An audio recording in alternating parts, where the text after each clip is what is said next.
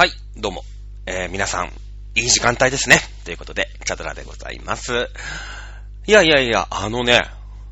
まあ何から喋ろうかっていうぐらいにいろんなことがあった1週間だったんですけど、まあ今日がまあ12月12日ですね。何の日ですか？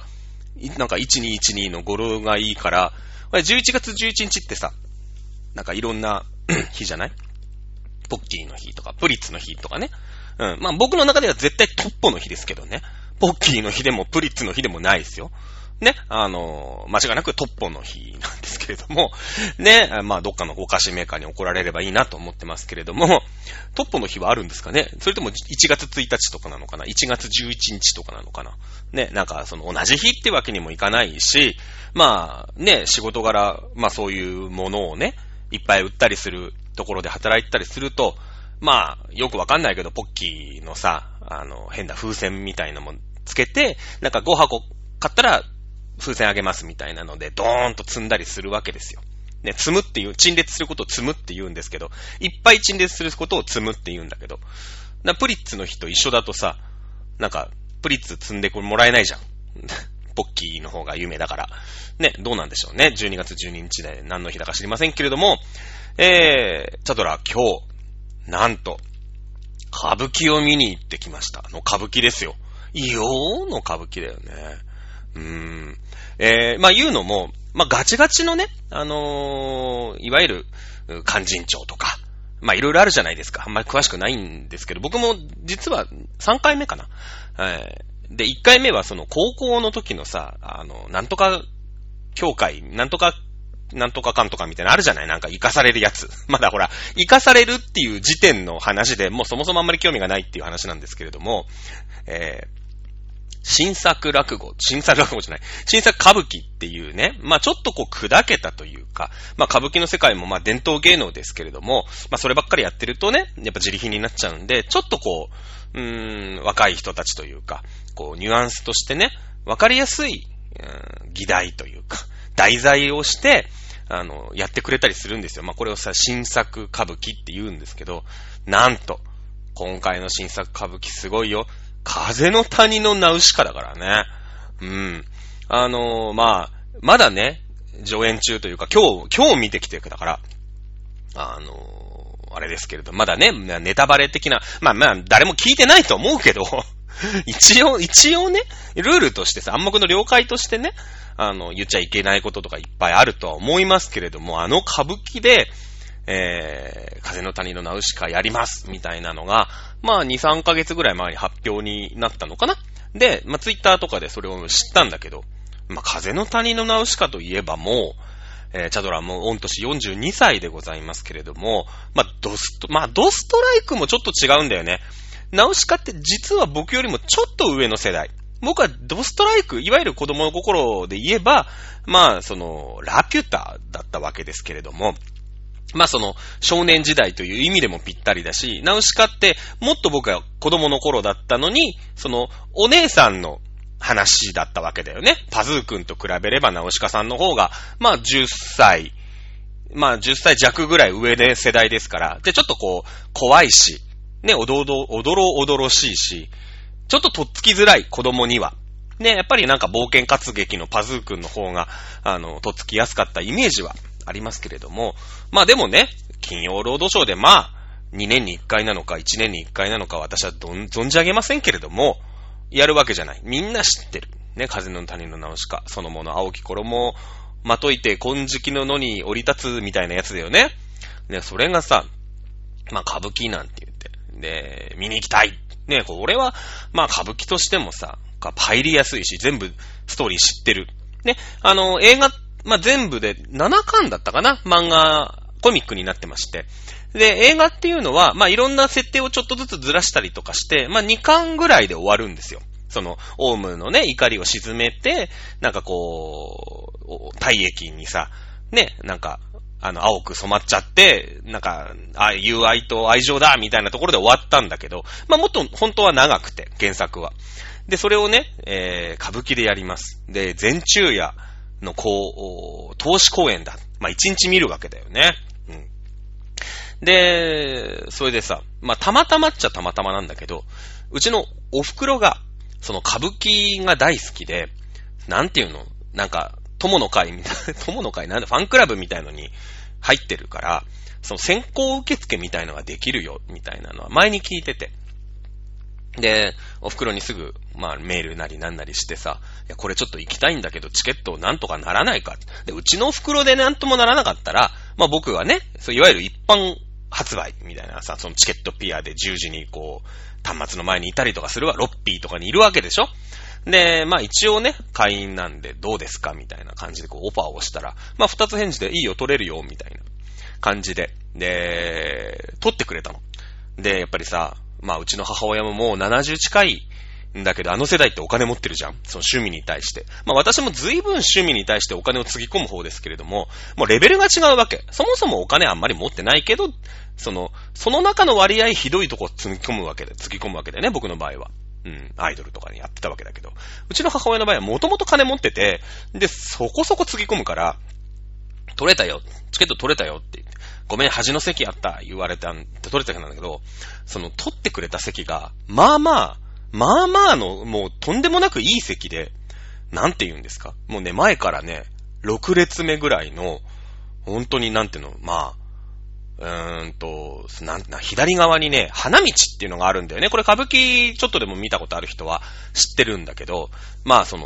こう、ね、舞台、こう、まっすぐ、まあ、アリーナが、普通アイドルのアリーナって真ん中にあるじゃない。それが、まあ、左端にあるね、舞台上手にあると思っていただければ結構でございます。で、そこでこう、いろんなね、見栄を切ったりとかいろいろあるんだけど、まあ、その脇の席で、めちゃめちゃいい席。ね、うちの母親が、まあ、取りました。ね、まあ、その、ファンクラブのね、コネを遺憾なく発揮して、取ってもらったわけ。で、いくらなんだろうなと思ったら、ね、一等席言うてたかな、が、18,000円っていうね。蓋開けたら18,000円か言うてね、ペアで36,000円言うてね、もう全然、おお、すげえ席やな。でもその代わりね、すごい席だったよ。本当にその、まあ、だから、皆さんに分かりやすいね、AKB なり、ももクロなりなんなり、まあ、超地上の舞台なわけですよ。ね、まあ、役者さん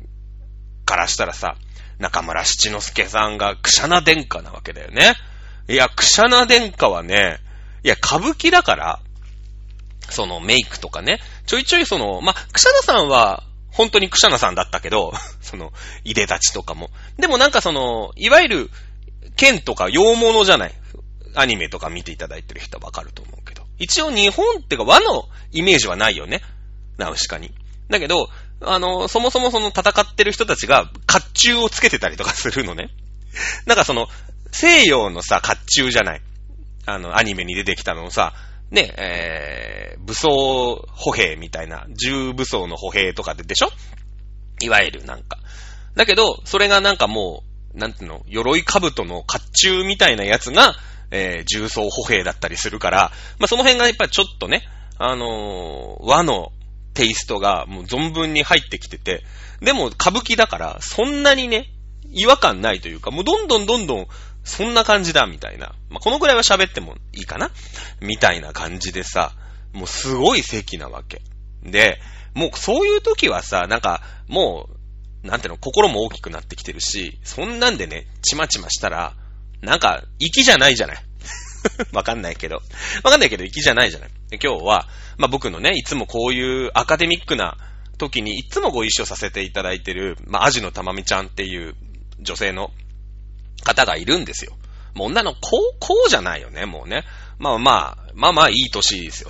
いい歳。怒られるな。30、そこそこぐらいのね、お嬢様がいらっしゃるわけ。まあ、生まれも育ちもお嬢様ですよね。で、一緒に行こうよ、みたいな感じでさ、まあそのツイッターで、私も行きたいです、みたいな話でちょっとこう、やりとりがありまして、あ、じゃあちょっとうちの母親に撮ってもらうわ、言うてね。で、まあ言うても、その、まあアニメ版になってるのは前半戦だし、まあ投資公演っていうと本当に朝11時から、まあいろんな休憩がちょいちょいあるんですけれども、本当夜遅くまでになっちゃうから、まあちょっと疲労もあるし、ね。なので、まあ、昼の部。まあ、最初の僕たち私たちがよく知ってる、私もほら、あんまり歌舞伎知ってる方じゃないから、まあ自分のなりにストーリーがさ、ちゃんと終えた方がいいじゃない。ね、なんか、こう、腐海の下で浄化されてますよとかさ、ね、城の中でね、姫様が、草を育てててさ、ね、正気出してないみたいな、あるじゃない。ね、そういうの知ってるから、まあ入りやすいかな。じゃあ昼の部、行こう。ね、まあ夜の部も18,000円だとさ、もう二人で7万、8万みたいなね、もうなんだろうね。香港7泊5日無理。7泊8日みたいになったりするわけだから、ね、まあちょっとそこまでのなかなかセレブ感もないけども、じゃあ昼の部は、せめて昼の部は、豪勢に行こう。ということで、ね、もう今日朝10時ぐらいに銀座ですよ。まず銀座で待ち合わせね。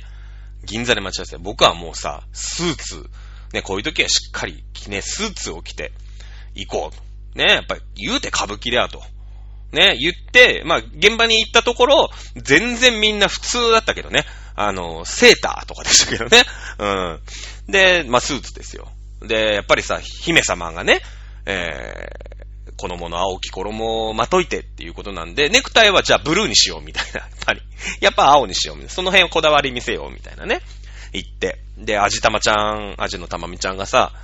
来るわけですよ。まあ、僕のがちょっと東銀座の駅に早く着いて。で、待ち合わせしてたら、いやーすごいね。お嬢様ってこういう時着物着てくるんだね。うん。で、着物もしかも、ナウシカのイメージに合わせてブルーの着物で来るっていうね。ってことはさ、何着も持ってるわけ。そのチョイスができるわけ。一丁羅だったらだってさ、もうチョイスのしようがないじゃないね。なんか、だけど、ナウシカに合わせて青の着物で来ましたっていうから、あ、そうですかと。で、しかもね、味玉ちゃんが、なんていうの、おかっぱつったら変だよね、ショートカットのウィッグで来たの。いやいや、なんでってなったら、ナウシカのイメージで、今日はウィッグを被ってきましたって、そこまでするかと。いやいや、この人の気合の入り方、もともとね、歌舞伎大好きな方で、僕よりも全然知ってる方で。で、そんなその前から何列目の、その、なんて言うんですか？花道のそのすぐ脇の席だったから、いや、すごいですよって感動が、すごいの。緊張してるの。その席に対して。いやいや、ほんとこの席はマジすごいっすから、みたいな。いや、緊張しました。いや、どうしましょうみたいな。僕は割とさ、落語じゃない。歌舞伎的には、まあ、ビギナー、初心者だから、その怖さを知らない。凄さを知らない。うん。だから逆に言うとなんだろうね。東京ドームの、個室とかを、今日ね、じゃあ野球行こうよって言って、チケット取ったからって言ったら、東京ドームのあそこのテラスの個室だわって言われた時は、多分、いや、あそこかと。こう知ってるから。ね、いつもさ、外野席の1,500円とか、立ち見1,000円とか、まあでもね、内野席でもまあ3,000円、4,000円みたいなところじゃない。じゃあテラス席一人いくらやだ ?8,000円、9,000円みたいなところだと。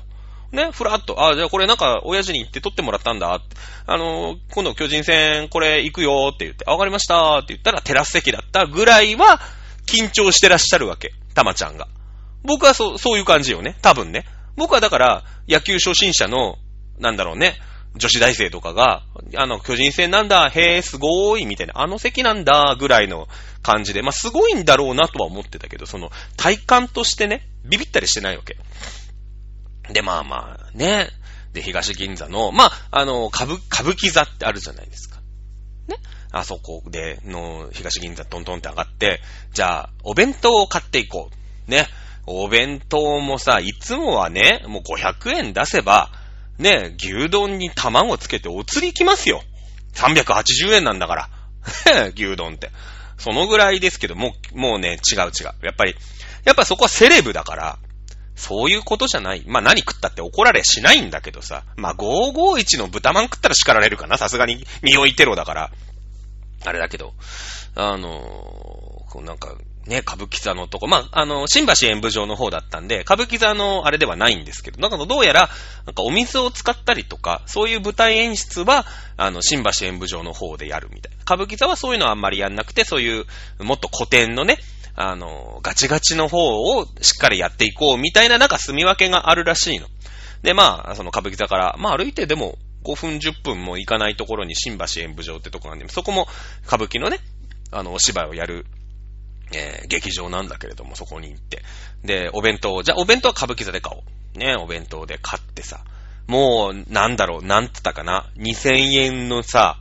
あれですよ、小華堂弁当みたいな。もう、ね、なんだろう、全然がっつりじゃない。ちょっとずつこう、ね、ちょこちょこっていうさ、なんだろうね、ラグビー部だったら5個ぐらい食べられちゃうぐらいのお弁当がもう上品な、その代わりもうなんかあれですよ、梅ゆかりの、なんかあんなおしとやかな梅ゆかりの振り方誰がやるんだと。ね、やっぱ育ちがいい人じゃないと、あの梅ゆかりのゆかり感、これ出てこないっすよね。ドサーってかけちゃうもんだって。もうしかもゆかりじゃないよね。多分のり玉だから、僕がもし作っちゃったら、ね、もし作っちゃったらのり玉をいっぱいかけちゃうけど、違うと。ゆかりをね、ほんとゆかっちゃうぐらい、あるの。ね、そのお弁当を買って、で、まあお茶をね、まあお茶は普通でしたけど、ペットボトルのほうじ茶を買いましたけども、もうその時点で2000円でしょ。2000円あったらね、僕は1週間自炊できると。自信ありますよ。ね、それ一食でいただきまして。で、歌舞伎だといざ席着いたらもうね、すごいのよ。もう、アリーナですよ、だから。ももクロだね、もうだからど地上、まあももクロど地上かな、まあいっか。で、ハロプロのコンサートの、そうだね、アリーナの、前から4列目で、メインステージの前から4列目、上手側みたいなね、とこですよ。すごい。いや、もうね、まあ、ナウシカで、まあ、舞台としては、本当にね、もっともっとなんか、アレンジというか、いろんなアレンジを加えてくるのかなと思ったら、原作の、あれじゃない、徳間書店から出てるさ、漫画コミックの、に、ほんと、なんていうの、結構な再現度ですよね。再現度。すごいなと思って。まあもちろんその歌舞伎ですから、飛行船のシーンとかね、やっぱり無理がある。どうしても無理があるところはやっぱちょっとこう、控えめな演出になったりとかは当然あるよ。当然あるけど、ストーリーとしては、むしろアニメ版の方が変わってるぐらいの感じ、イメージ。で、そうなんだよね。実は、菊之助さん、まあ主役のね、ナウシカされてる、菊之助さんが、まあちょっと舞台で怪我をされちゃって、なんか、肘かなんかをまだ骨折だから治ってないと思うんだけど、それで、ちょっとね、一部演目の演出を多分変えたんじゃないかっていうことで、私もその前を知らないから、どこがね、どう変わってるのかっていうのはちょっとわからないんだけれども、まあそういうのもあって、まあなかった演出とかもきっとあるのかもしれないけど、まあでもさ、なんだろう、テレビでしか見たことないわけじゃない。の人たちが本当にもう、なんだろうね、怒られるのを覚悟して言えば、触れるぐらいだね。いないのよ、だから。もうやっぱり、すごいフォーマルな世界だから、ボンズいないわけ。ね、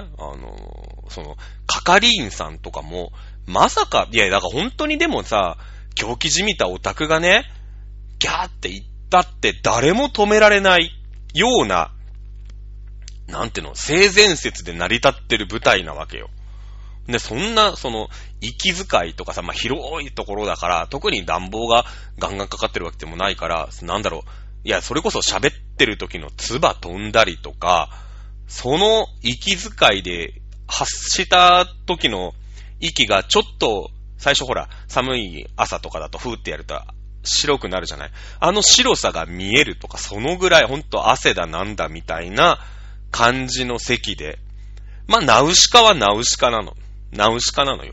ね、これはまあ来週になればネタバレこれいつまでだ？12月25日までってパンフレットに書いてあるから、まあ、来週も来週いける？再来週いけるか。来週まだ19とかだもんね。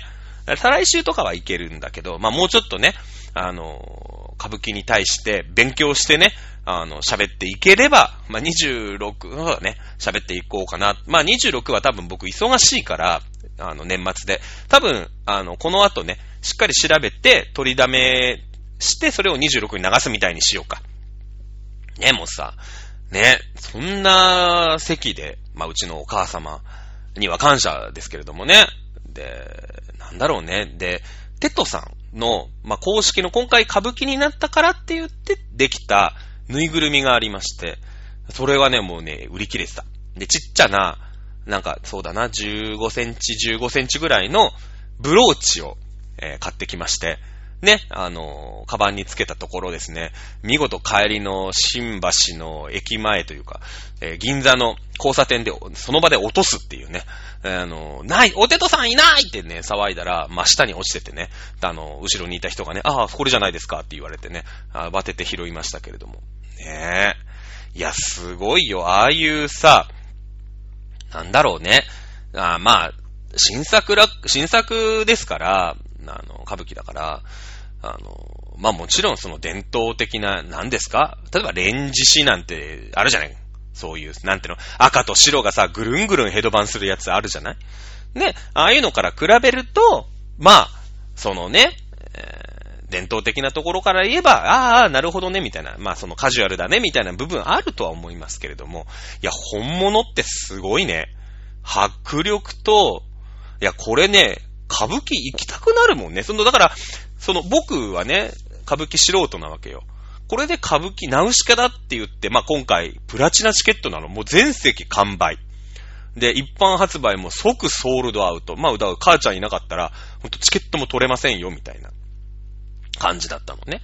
で、もう取れないんだけどさ。で、まあ、行ったわけじゃない。ナウシカだって言ってね、ナウシカなかったら多分僕も歌舞伎、まあ行ってないよね。まあ何年後かに行ってるかもしれないけど。ただ、じゃあ次何回行きたいよね。歌舞伎、あ、こういう感じなんだ。言って、見たくなったもんね。うん。いや、だからこれはさ、新作でナウシカだっていう、その底辺を広げるというのが、まあ目的の一つにあるとするならばよ。成功なわけだよね。うん。で、なんていうのかな、イヤホンガイドみたいな、なんか無線かなんかで、熊取りの意味とか、なんていうの、まあ僕はナウシカ知ってますから、知ってるっていうこともあるけど、じゃあ逆に言えば歌舞伎ファンでナウシカ知りませんよみたいな人もやっぱいるわけでしょ？ね、ジルさんっていうのが、親父で、不快の毒にね、侵されて、まあ、石化してしまうわけだよね。うん。っていうのに侵されてるってのは僕は知ってるからいいんだけれども、まあ知らない人でもこう全部ね、教えてくれるの。ガイドが。で、もちろん歌舞伎のイロハ、もしくはナウシカのイロハ、両方教えてくれるのよ。だから歌舞伎ってのこの熊取は、例えば、内面の深い闇を表現してるんだと。じゃあ、この熊取で出てきた、このキャラクターっていうのは、こう、ちょっと病んでるというかね。内面にこう、うずうずしたものが持ってるよ、みたいな。そういう感じとか教えてくれたりとか、逆にナウシカの設定。ね、アニメファンならみんな知っている設定とかも、こう教えてくれるみたいな感じで、あ、これあるんだったら、とっつきづらい、いわゆる新作じゃない、古典的な、歌舞伎も、あ、これ、とっつきやすいな。あ、見えるねっていう感じ。面白いね。で、まあ、今回奮発して18,000円でしたから、まあ、そんなにね、まあ、半年間頑張りましたし、まあ、ご褒美。ね、ボーナスも出ましたし、まあ、なかなかある機会でもないし、よかろうと。でもなんかね、フラット、まあ今回、何ですか？お昼休憩とおやつ休憩みたいのがあって、まあ3幕あったわけだよね。昼の部だけでも3幕ありまして、2回休憩が入るわけです。35分休憩と20分休憩みたいな、結構だから、いいインターバルで休憩がありまして、まあお芝居全体で言えば4時間過ぎぐらい。で、まあ実質だから3時間半ぐらい、3時間半弱ぐらいの、まあ、演目になるわけですけど、もっとまあ、今回はね、1幕、2幕、3幕っていうのが同じやつですから、投資で、もちろん昼の部だけでも投資で見るんだけれども、なんか1幕だけみたいな見方もできるんだって、なんか知らないけど、なんかそういう風に言ってた。そしたらなんかほんと2000円とか1500円とか、そういうレベルのお話なんだって、2000円とか3000円とかで。そしたらさ、なんだろう、まあ、第1幕だけでもまあ1時間弱ぐらいあるわけよ。ね？で、なってくれば、まあ、アイドルオタクの感覚からすれば、台湾1回行ったって2500円だ、3000円だ、プラスワンドリンクみたいな話でしょ。だからそうなってくると、これはありなんじゃないかと。うん。とっつきやすいし、ね。ちょっとね、いやー、歌舞伎面白いよ。本当にね、歌舞伎広めていこう。単純。ねえ、もうだ、銀座っていうだけでさ、なんかちょっと背筋伸ばして歩いちゃうもんね。本当に本当に。まあそれでさ、まあ、あちたまちゃんはね、まあ中村七之助さんのファンなのかな？もう、なんか出てくるたんびに目がハートになってパチパチキャッキャしてましたけれども、じゃあその興奮冷めやらぬまま、ね、いや銀座だから、まあ小腹すくわけよね。朝から何も食べてなくて、まあ、味玉ちゃん食べてるかもしんないけど、僕は食べてないから、まあその、消化道弁当をね、ちまっと食べたぐらいですから、まあ小腹減ったねっていうことで、まあじゃあと茶でもしばくか、行きまして、あれですね、六本木じゃなかった、銀座でお抹茶のお店に行って、まあ、ね、まあスーツとさ、着物だから、もうなんかあれだよね。完全にその同伴出勤の前みたいになってますけれども、まあそんなのは気にしないわけで。まあだって銀座多いでしょ、そんなの。まあそのぐらいにしか思われないからね。ねえ、まあ、お抹茶スイーツを食べようって言って行ったら、ところでさ、まあね、抹茶パフェはさすがに食べれませんでしたけれども、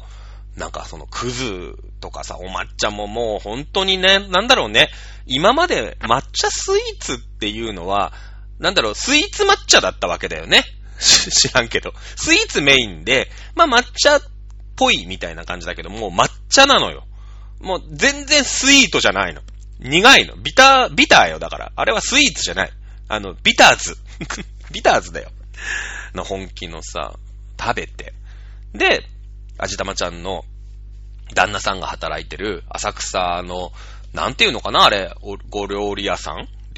居酒屋とは言わないよね。でなんか日本酒をちょっといただいて、白子とかもいただいてね、もう一日中セレブなね、ああいうのを毎週やってる人をセレブって言うんだろうね。僕毎週やったら、まあ、1ヶ月後ぐらいに、ね、自己破産しますから、やりませんけれどもね、明日からはほんともやし炒めと、牛丼の生卵でね、いやまあ僕は生卵つけないんですけど、生卵苦手なんで、食べませんけれども、まあそれで生活していくんですけどもね。いやー、いいね。まあまあアイドルオタクやってた頃はさ、もうアイドルってなってましたけど、まあいろいろありまして、まあ引退をね、一応わかんないよ。来週はないけど、来月には、誰々ちゃん可愛いから、あの子のラジオやりますって言ってる可能性あるから、私の場合。やりかねないんで、わかんないですけれども、いろんなところにね、やっぱ世界はいろんなものがあって、いろんなことが、素晴らしいということが分かってきましたね。今ね、今日だから話してて、まあまあ、味玉ちゃん和装だったわけですけれども、いや、これワンチャン和装ありなんじゃないかと。朝ね、演舞場行くときとか、歌舞伎座の下でね、まあ、もちろん歌舞伎を見るときに和装で見られる、まあお父さんというか、まあ僕よりちょっと上ぐらいかな。ぐらいの方って、まあ全然いるわけですよ。もちろん歌舞伎ですから。特に歌舞伎座なんてさ、その古典だから、まあそういう格式とかね、様式美みたいなのも当然ありますから、まあ、あるわけじゃない。これ、またかっこいい。その全然かっこよくないんだよ。お父さんとしては、中年のおっさんだから、そのスラーっとしてダンディーなね、ベストが似合ってみたいな人じゃないの。だけど、もうめちゃめちゃ和装似合う。